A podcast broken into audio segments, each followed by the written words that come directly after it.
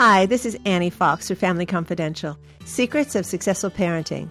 My guest today is Susan Schaffer. Susan is the president of an educational nonprofit that promotes and provides resources for parents, community members, and educators in the Mid Atlantic region. She's also the co author of How to Connect with Your iTeen, a parenting roadmap for the digital age. Hi, Susan. Welcome to Family Confidential. Hi, Annie. It's a pleasure to be with you. Thank you so much for making the time. I have to tell you that I love the book that you wrote, How to Connect with Your iTeen. Um, I have been connected with teens via the internet for the last 18 years, answering email. And so, so much of what you talk about is just spot on. And I'm really going to jump right into this conversation because I know a lot of parents feel disconnected from their teens mm-hmm. because their parent their the kids always seem to have their heads down and they're texting, they're on social media, and so it's really really hard for parents. So I would love to start off with this this definition for you about the word boundaries because I hear an awful lot about spyware and I hear about parents who read their kids' texts and I go like, "Whoa, you're trying to teach trust and respect? This doesn't feel like the way to do it." So what do you say about boundaries in this age? Boundaries are hard. Um, they're hard at any age, and I think that you really have to consider the age that your child is in. Uh, it's really important that you model good boundaries and that you show the kind of respect that you expect from your teens. Um, and I know it's hard for parents because so much of their life feels like a secret, um, and they don't know how to access that secret. Hmm. But but it's really important to be clear, to be intentional about what those boundaries are. But again, to also adapt depending on the age of the child. So, can you give me just a quick example of a parent modeling good boundaries? What would that look like? So, as a parent, if you wanted to be a friend on Facebook, for example, mm-hmm. I would not do that in secret. I would talk to your child about it and ask your child whether or not they're comfortable with it, if they're not, and why, mm-hmm. um, and explain why you're monitoring them, why you want to see what's on their Facebook, because this group of parents is really about keeping their kids safe. Um, and this group of teenagers is really about keeping things they think that are private, that are mm-hmm. really not so private. Um, so I, I, think it's important to talk to your kids, to communicate with them. And again, that has to start early. That doesn't just start when they're teenagers, that starts when they're young. So your children really get used to you asking those kinds of really honest questions. Now, I find that a lot of parents just um, they go overboard. They're so fearful of everything they hear about stuff that goes on online between between teens and their peers, between teens and um, people who are posing as teens who really aren't. Um, they're parenting from a lot of fear. And so I wonder how we can help parents today, right now, in this moment, to kind of relax a little bit and do their job, but not overdo it so that kids, as you say, they're really good at, at keeping secrets mm-hmm. and um, we don't want to drive them underground. Yeah, the way that we that Linda Gordon and I, who's the co-author of the book, describe this situation is that you have to look at um, the digital part of their world, the social media part of their world, as like a virtual playground, so that you look at it in the way that you would um, engage or analyze when the kids were young and before you took them to a play yard to make sure that it's safe. Mm-hmm. And I think that you explain that again to your child, to your teenager, that you're not so interested in the details of their life as much as you are about making sure that they're smart consumers, mm-hmm. that they mm-hmm. know and learn how to protect themselves, and that they're comfortable coming to you if they have any issues. Now, this is really great. I love that you're saying smart consumers. And um, there's something that I picked up in your book that I really appreciated that the definition of setting boundaries had to do with knowing what you are willing and unwilling to put up with in mm-hmm. terms mm-hmm. of the behavior of other people.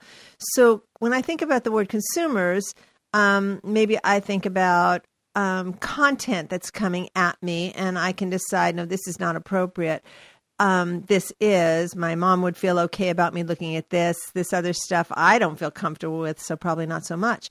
But the part that I hear a lot about from the emails that I get is not so much um, corporate messaging or inappropriate content from some other source that's far away from me, more from my own peers. Mm-hmm.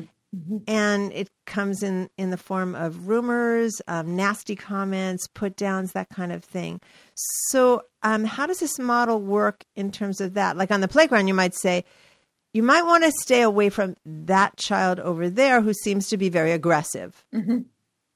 I think it works in the same way. I think mm. that as a parent, you have a responsibility to talk to your kids about the advantages and disadvantages of social media and that you have to drum into them that nothing is private. They think that they can erase something, but they really can't. It's that footprint is there forever. So again, you want to say to them, is what you're putting on Instagram or what you're texting over the weekend, do you really want the entire school to know about that on Monday? Mm-hmm. Um, do you want to do you want that ad to be in the Saturday paper so that your grandparents see it? um, you know, just to give them a context that you may think that you're just telling one person, but it has the capability of telling everybody. And oh, but mom, mom, she promised she promised she wouldn't tell anyone. Yeah, and that goes well. Um, and you know, the thing that's so hard for this generation because they really are the digital natives. They don't they didn't grow up in a time without smartphones. So that's all they know. And we grew up at a time when you had more limits, but all information is 24/7. And so they do have to be somewhat on alert um, and make sure that whatever they're saying, that in fact, if it gets out to other people, that they'd be okay with that. Right. The thing that you're posting about this girl, would you say it to her face? And exactly. that's that, a great question. It's a great that's, question. That's a, that's a really good litmus test. Yes. Because I think sometimes, as you say, they think it's private and um, they find out that's not the case. But if they stop for just a second, most of them would say, "No, I'd never say that right to someone." Exactly. And, yeah. Yeah, and also the other thing that that you know, it's funny. I work with my staff on this as well. That with emails, there's no nuance. So whatever you're saying, you have to understand that people may not understand the context in which you're writing something because you're not fully explaining anything. So the way it comes across is much harsher, more direct than you may really intend it to be. Right. Right. Even more so with with texts, which oh. tend to be small, shorter, are, are, abbreviated in many ways. And let's talk about Twitter, where you're limited to 140 characters, including the spaces in between words. Um, exactly. Exactly. Well, um, so what I hear you say is that parents have a tremendous influence on their children, whether parents are as tech savvy as their kids are or not. The influence um, is is strong, and yet our kids, unlike us, are exposed constantly to many influencers. Yes. They are. And what Linda and I really try to tell parents is you may not get the satisfaction that you want. Your teenager is less likely to say, Mom, that's a great point. I'm sure going to follow you. But but we promise you that those kinds of consistent messages they do take in and they do listen and what you think about your kid, what you say to them really does matter. But you just have to be satisfied with not having the satisfaction of them telling you that it does. Yeah. And so it's like, are you giving to get or are you giving to give? exactly. Exactly. and and again, that's part of the responsibility of being a parent. You're not a friend, you're their parent. So that relationship is a very unique one and you can't expect the same kind of reaction that that a peer would give to another peer.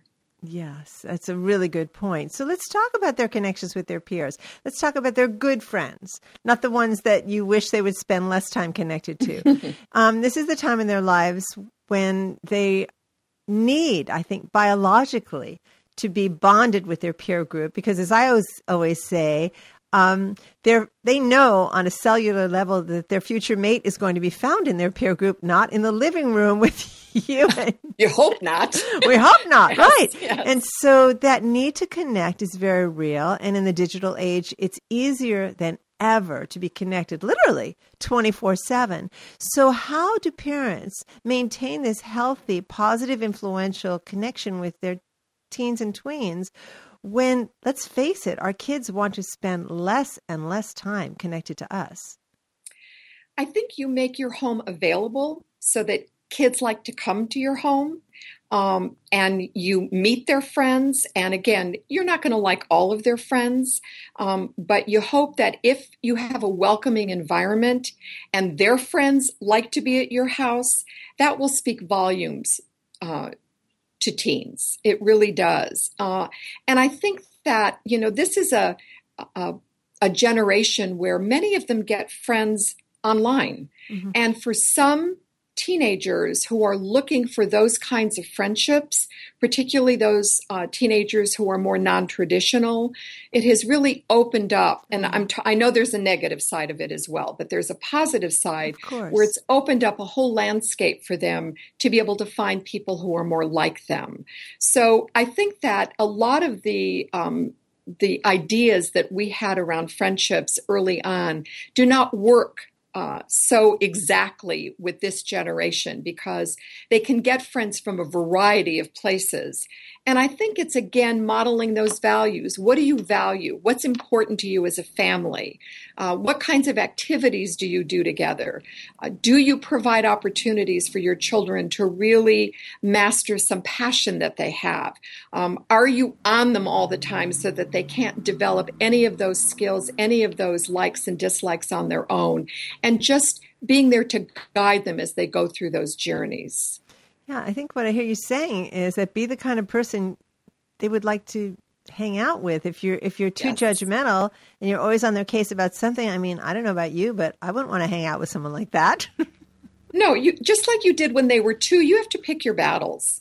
What's important to you as a family? I mean, is education really important to you? So do you you know, do you emphasize reading and literacy and providing a good space for them to do their homework? Are you interested in the work that they do? Um, are you engaged in their education at school?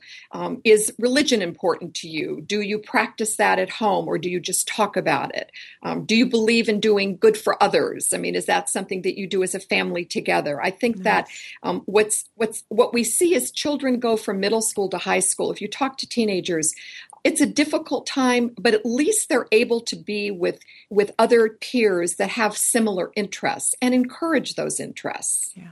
I think this is all wonderful, wonderful advice. I'm so glad I talked to you because you know when I when I first picked up your book and saw the the title, How to Connect with Your iTeen, I thought, oh, this is just only about internet stuff. But then when I read it, it seems to me to be a great guidebook for for parents just nurturing that relationship throughout, online and off, and and that it provides really great um, practical tips and a lot of heart for parents who are feeling like they're missing out because their kids their kids seem to be um, you know absent a lot when they're connected somewhere else. I, I think what you've done is is um, a really good job in providing parents with ideas and, and tips, as well as compassion and understanding for why this connection that the teens have with their peers is so important to them. Thank you for that. I mean, what we tried to do was produce sort of a one stop shop. Uh, parents are very busy, and so we wanted to have a book that incorporated what we considered to be some of the major issues that parents and teens confront during those very turbulent, uh, very challenging years. Well, you've done it really well. Um, we only have a couple of minutes now, Susan, and I'm wondering if you can give our viewers and listeners um, an actual place where they can go online to find out more about your work. We have a website, um, parentingroadmaps.com, and you will find out not only about our books, um, you can also go on Amazon and get our books, but also um, some other pointers, some other uh, good suggestions and strategies for uh, working and dealing and loving your teenagers. Because the one thing we always say is don't forget to enjoy them and have fun with them because the time goes very quickly. Yeah, I think that's an excellent point. I know a lot of teens feel that their parents don't enjoy being with them. And so, um, you know, they kind of throw up their hands and say, well, I guess that's it between me and my parents. But enjoyment, yeah, enjoyment yeah. is a real, you know, find out, find out what, um, what your kids enjoy. And maybe part of the key is enjoying that with them.